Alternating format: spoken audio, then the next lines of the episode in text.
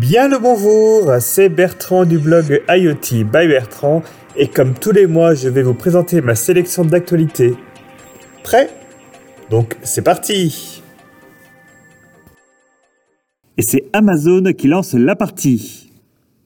Fin septembre, c'était la grand-messe des produits développés par la firme de Seattle.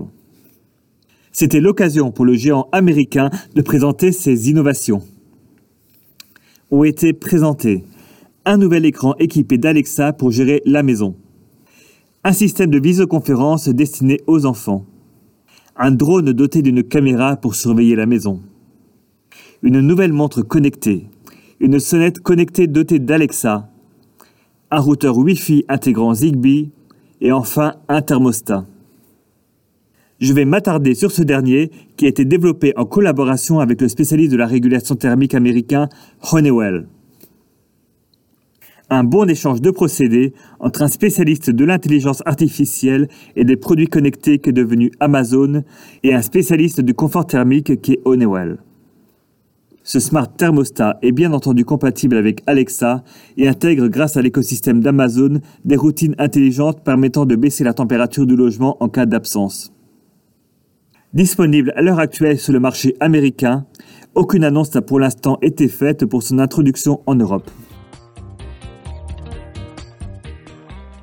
Après le géant américain, passons au géant allemand Siemens qui continue son évolution sur les offres de connectivité en achetant la start-up lyonnaise WattSense.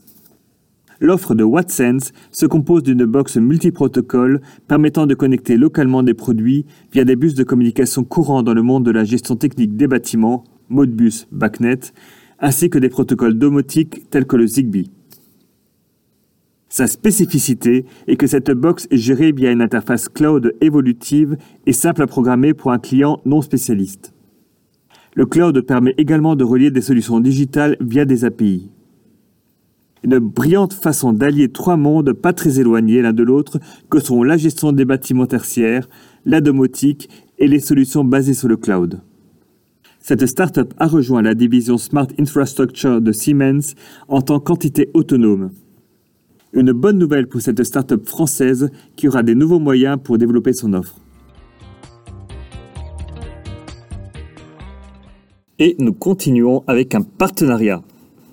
C'est fin septembre qu'a été annoncé le partenariat entre Birds, la filiale de Veolia spécialisée dans la télérelève de compteurs d'eau, et la start-up EcoJoco. EcoJoco propose un objet connecté permettant de suivre grâce à un afficheur et via son smartphone la consommation en temps réel de son logement. Leur grande valeur ajoutée sont des algorithmes d'intelligence artificielle qui arrivent à identifier la part de consommation des différents équipements du logement afin de pouvoir guider les utilisateurs sur des pistes de réduction de leur consommation électrique. Lier les informations de consommation d'eau et les informations de consommation électrique ouvre les portes à des améliorations de performance énergétique. Pour accompagner ce nouveau partenariat, le boîtier EcoJoco sera mis à disposition de 300 foyers en précarité énergétique. Ce sera également une bonne occasion de pouvoir récolter des données supplémentaires pour la mise en place de leur future offre dont les contours n'ont pas été encore communiqués. Ma quatrième sélection est grenobloise. La société Adeonis, spécialisée dans les capteurs connectés, propose depuis quelques semaines une offre composée de leurs capteurs, d'une passerelle et d'un cloud permettant de gérer la qualité d'air intérieur des bâtiments.